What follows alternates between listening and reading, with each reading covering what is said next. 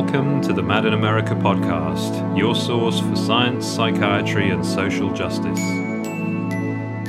Hello, this is James, and welcome to episode 50 of the Mad in America podcast.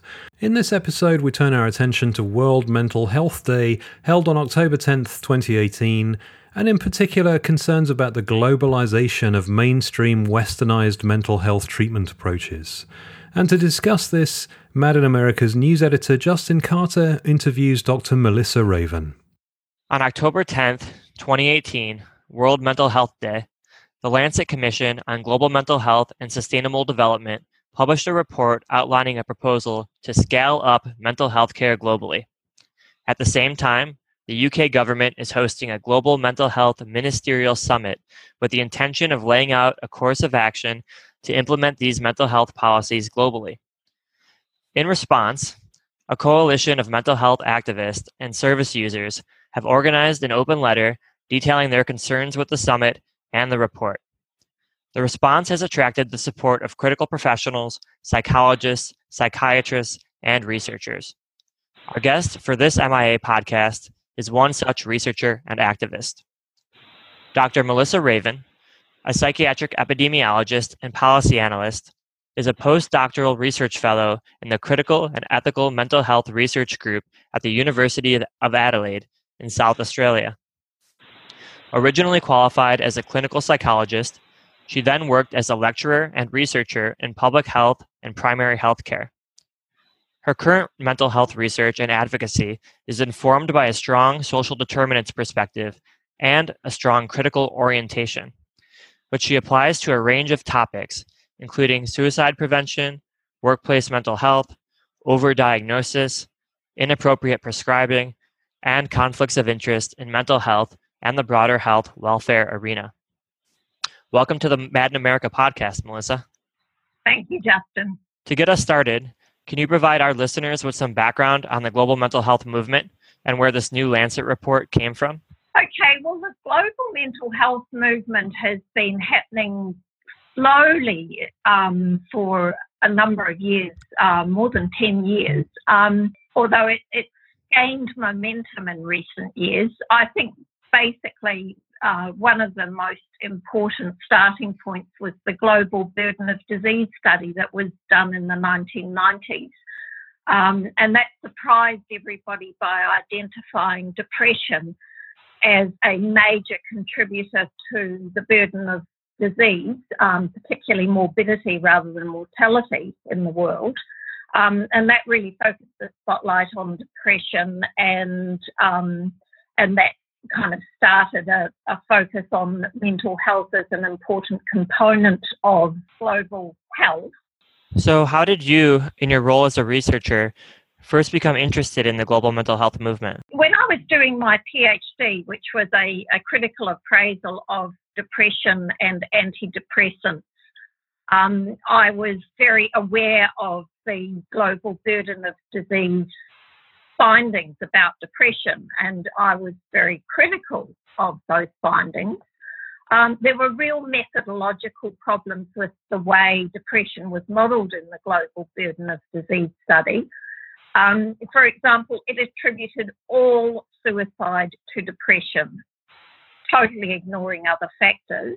And unfortunately, that tends to be fairly pervasive in the mental health field generally, um, like ignoring physical um, physical illnesses that contribute to suicide, ignoring ignoring social determinants of suicide, in the global burden of disease, everything, all suicides were attributed to depression. The case that was used was excessively severe. It was based on clinical opinion. Um, and again, that, that is an issue that, that's really problematic the generalization from clinical evidence to the population and the assumption that cases in the population that are not undergoing treatment are effectively the same as clinical cases, as people who present for treatment, only they haven't yet presented for treatment. So the severity and comorbidity um, and the, distress and the potential um, adverse consequences of depression and other mental disorders that show up in clinical cases are assumed to be the case in the population. And that is why there is so much emphasis on narrowing the treatment gap and getting more people, scaling up treatment and getting more people into treatment. So, as I said, I was doing my PhD and it was a critical analysis of, of depression and antidepressants. And I was very much aware of how epidemiology, such as the global burden of disease, was really driving overdiagnosis. As an epidemiologist, I am very aware that a lot of the epidemiology that is used in the mental health arena is seriously misused. For example, by generalising from clinical evidence to the population. So I've been watching the global mental health movement for a number of years now and, and been very concerned about it. And it worries me that it is there, there seems to be a real concerted global push with a lot of philanthropic and political backing to really, really push the treatment agenda, which I think is going to be very, very problematic. Great, thank you. The case is being made to scale up mental health care globally and to do it quickly by proponents of the global mental health movement. Supporters often point to pretty alarming statistics like the ones you mentioned about depression, about the prevalence and incidence of mental disorders. You've looked into these numbers in the past. Can you talk about where these statistics come from, how accurate they may be, and how they're being used? A lot of the statistics come from the um, the World Mental Health Survey, which is a massive survey that's been undertaken in a number of countries over a number of years, and that has produced quite a lot of publications, many of which contain these alarming statistics about the prevalence of mental disorders and the treatment gap, the fact that most people don't get treated. Now, to me, as an epidemiologist, there are multiple issues around the World Mental Health Survey. Um, one fairly obvious one is the validity of using um, diagnostic criteria that have been developed in Western settings and using them in other countries, in low, particularly lower and middle income mm. countries. Um, all of those issues around the cultural appropriateness of diagnostic criteria, but also the issue of the appropriateness of using diagnostic criteria in a population setting and whether it is valid to conclude that people who meet diagnostic criteria actually have a disorder that needs treating. Um, another thing about the World Mental Health Survey um, is that it has documented over and over again the treatment gap, the fact that most people are not being treated. But as far as I'm aware, it hasn't reported anything about the outcomes for people who do get treated. There is it talks at times about so called minimally adequate treatment, which is not actually the same as effective treatment, although some people probably think that is.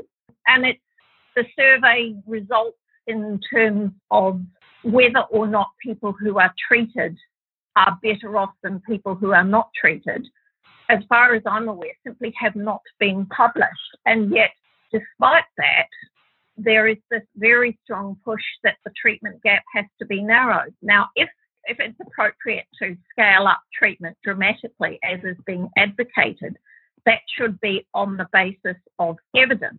Generally, the evidence that gets cited is from very short term clinical trials, um, which, of course, as we know, are very often biased by funding so basically, the, the logic of the, the push to increase treatment is that an antidepressant trial funded by a drug company 10 years ago showed that in six or 12 weeks, people who had antidepressants did a little bit better than people who were on placebo.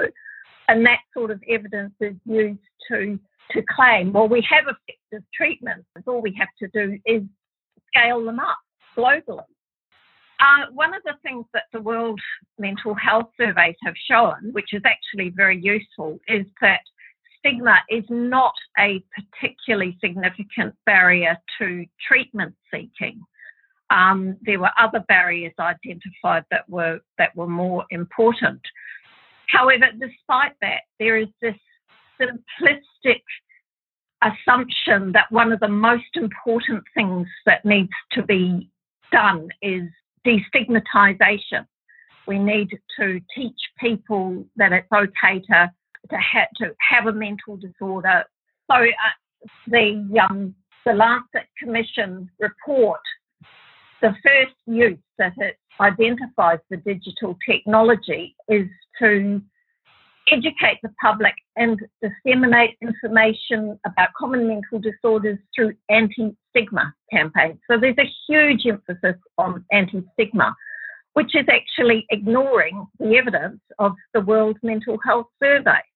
Thank you. So, coming back to this new Lancet report, I know it's just been released and researchers are still poring over the report. Do you have any initial reactions? Where has this report maybe improved from past reports and where are your concerns?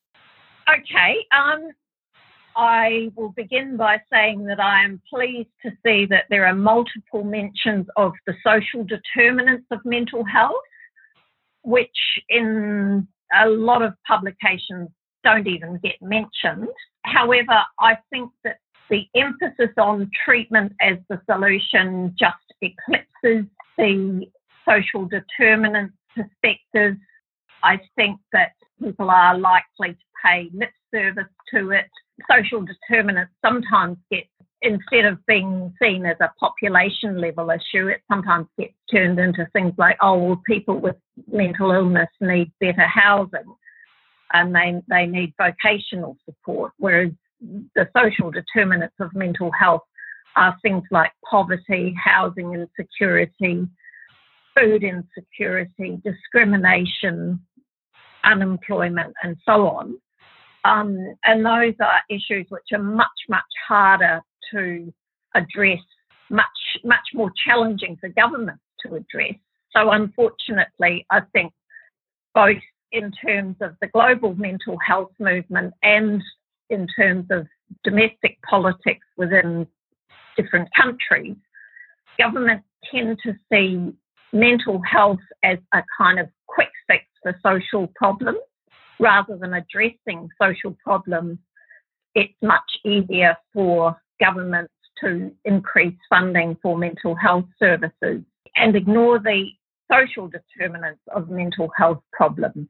Thanks. I noticed that the report from the Lancet Commission includes a section on the use of digital technologies for mental health, uh, which makes a case for using apps to both screen and treat mental distress. I know that in the past you've done research uh, on the types of messages about mental health that are conveyed in these apps. Can you tell us a little bit about the study you've done, what you found, and what this might mean in the context of the report?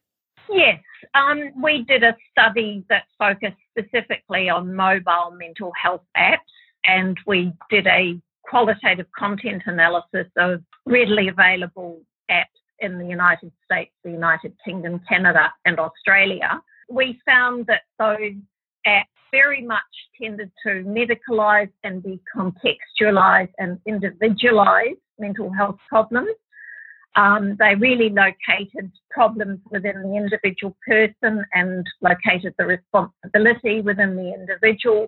They had quite strong messages about, you know, it's, it's up to you to make yourself feel better.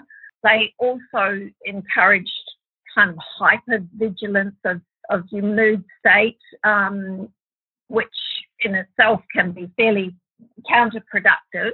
There, we also identified real privacy and confidentiality issues that none of the, well, that there is very little regulation that adequately addresses. So, to my mind, in a global mental health context, mental health apps, I think, of course, they, they do have a place. I think that mental health apps can help people, they can help access to counselling and so on. Um, however, I think they're likely to create problems um, in terms of the well issues of privacy and confidentiality, for example. But they just reinforce the um, the idea that mental health problems are located within the person, nothing to do with the social determinants. I have noticed that the report promotes a number of ways in which digital technology can be used. And the first one is education of the public and disseminating information about common mental disorders through anti stigma campaigns. So it's just basically another way of delivering the same old messages about you need to recognize that you have a mental health problem and you need to seek treatment and you need to not worry about stigma. Also, screening and diagnosis, there is an utterly uncritical promotion of the value of screening. I think I think probably the, the third and the fourth uses that have been identified in the report. Um, the third one is technology can support the treatment and care of people with mental disorders. I would say yes, it can, but it doesn't mean that it will necessarily do that appropriately. Similarly, digital technology can support effective training and supervision of non specialist health workers. Yes, it can do that, but if all it does is teach non specialist health workers how to screen and diagnose people and tell them that they've got mental disorders, that worries me. So the, the digital technology in and of itself, I think, definitely has a place.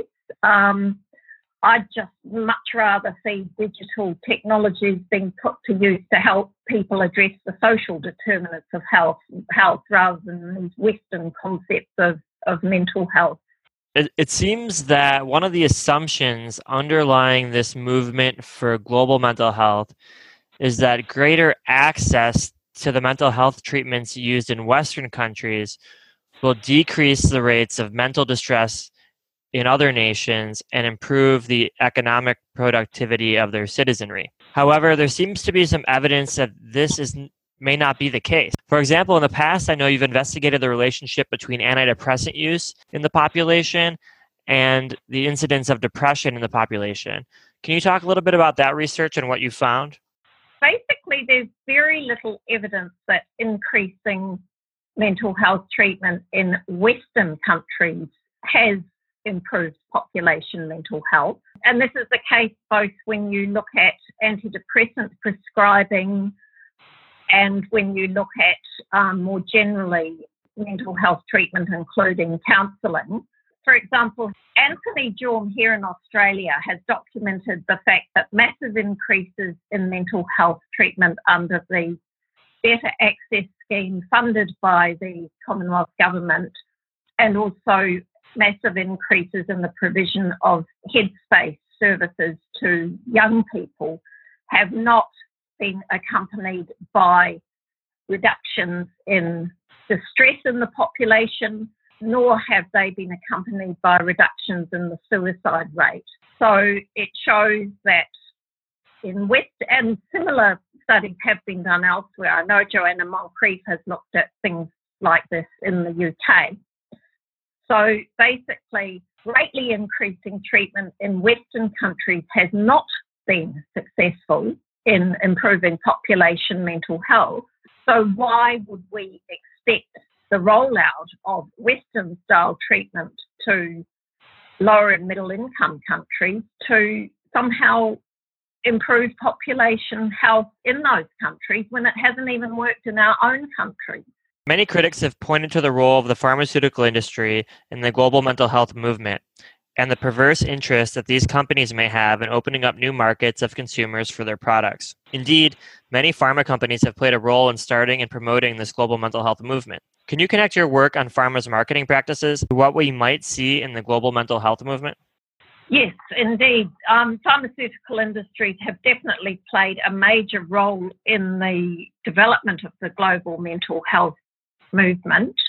Um, and one particular example that I think is really important is the campaign that Eli Lilly ran in Thailand in the 1990s.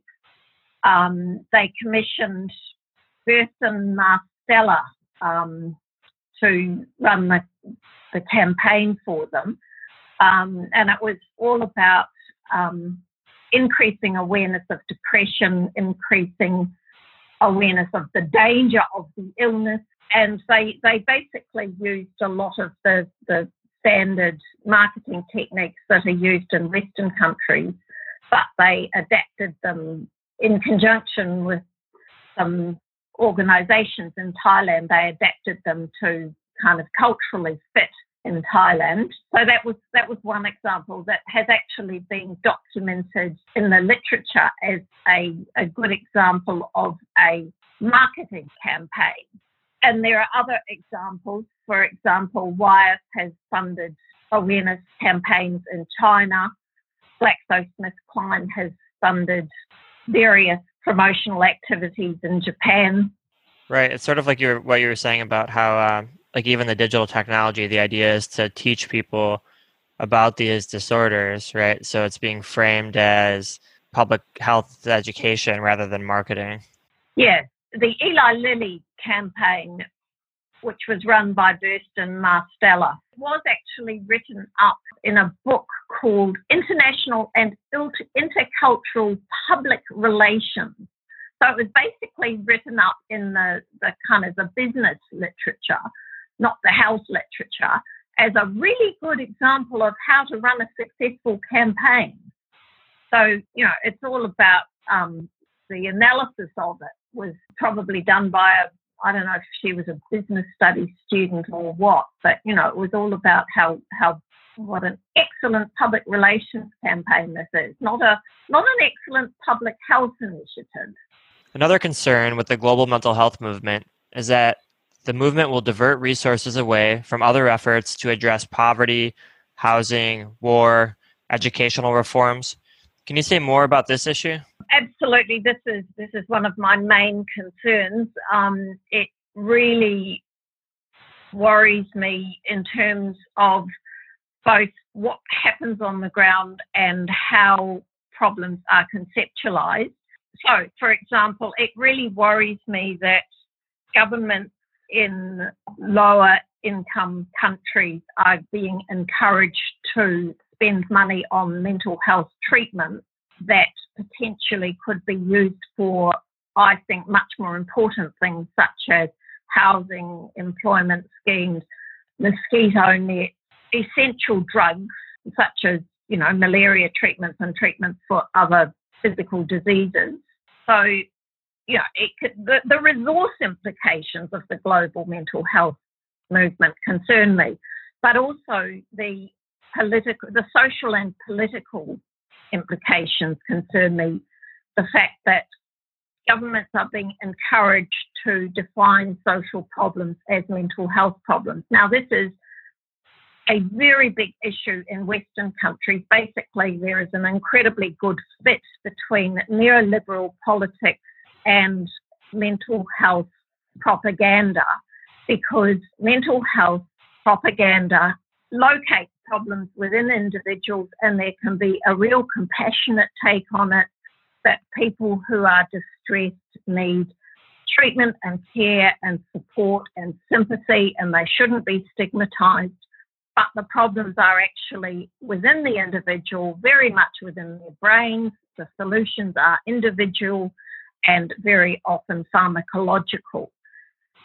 That makes it very easy for governments to ignore the fact that insecure employment, unaffordable housing, food insecurity are major contributors to mental problems but the solutions are not treatment. The solutions are actually addressing the root causes, the social determinants of mental health. Um, for example, things like zero hour contracts are absolutely pernicious to mental health. Poverty um, is just, you know, one of one of the most important determinants, contributors to bad mental health.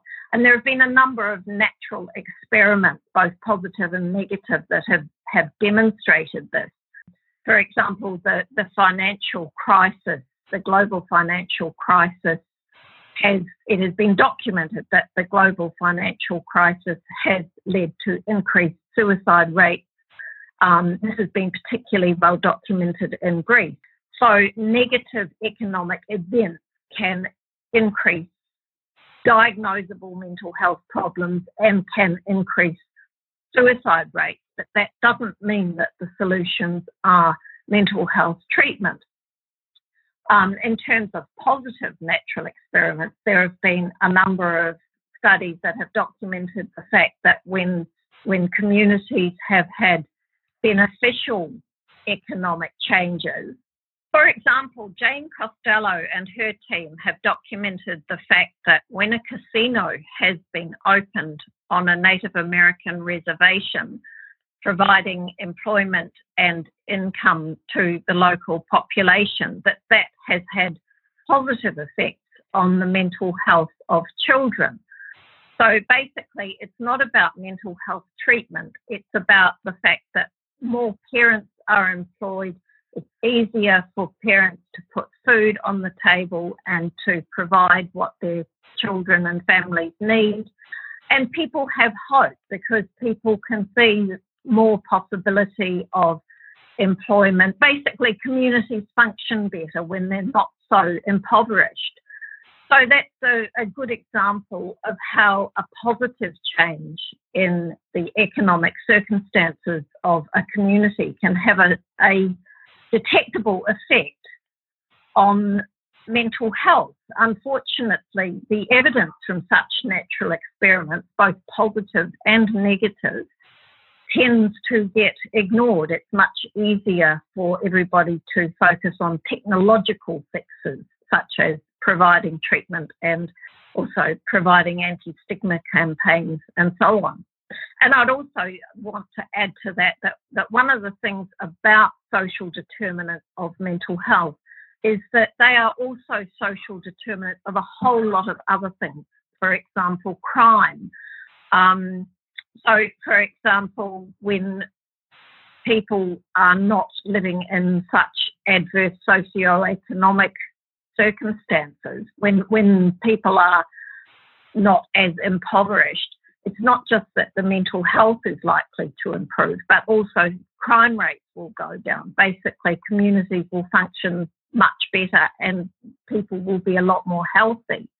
The trouble is that it often takes years for those sorts of factors. It's not so easy to gather the evidence about that. It's much easier to run a short term trial, a clinical trial, very short, and and pretend that that's going to be relevant to the long term situation. All right. Well, thank you for joining us today, and thank you for all your insights so far. Uh, a question to sort of leave us on is where do we go from here?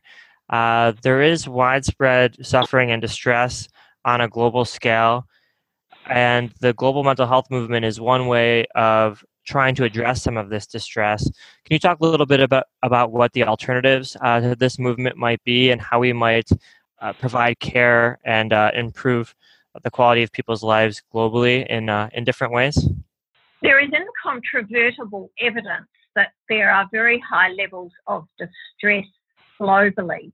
However, the global mental health movement is prematurely jumping to the conclusion that the most useful way of interpreting that distress is applying a mental health lens and then increasing treatment, um, ignoring the fact that the causes of most of the distress are not located within individuals.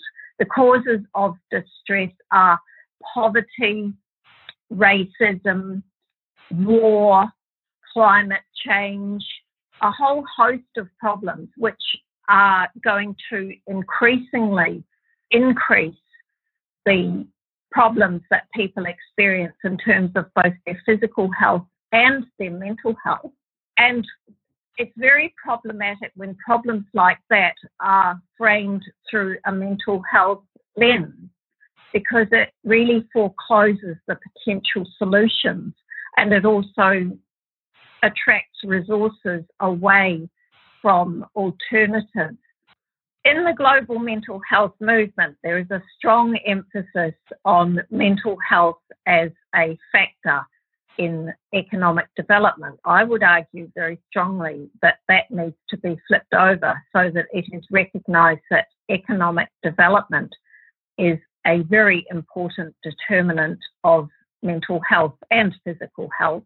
Rather than focusing on mental health as a decontextualized issue that can be fixed with Western solutions, the focus needs to be on directly addressing the social determinants of health and ensuring that people in every country of the world have access to the food and the shelter and the employment and the social inclusion and the econ- education and the economic opportunities that they need that will profoundly affect their physical health and their mental health and the stability of countries and communities. Well, thank you so much for your time okay. and I uh, look forward to being in touch. Okay, no worries. Thanks a lot. So, I wanted to thank both Justin and Melissa for that interview, and to say that the open letter written by a coalition of service users, activists, and critical professionals can be found by visiting madinamerica.com or madinasia.org. So, thank you for listening, and until next time, take care. Thank you for listening to the Mad in America podcast. Visit madinamerica.com for more news, views, and updates.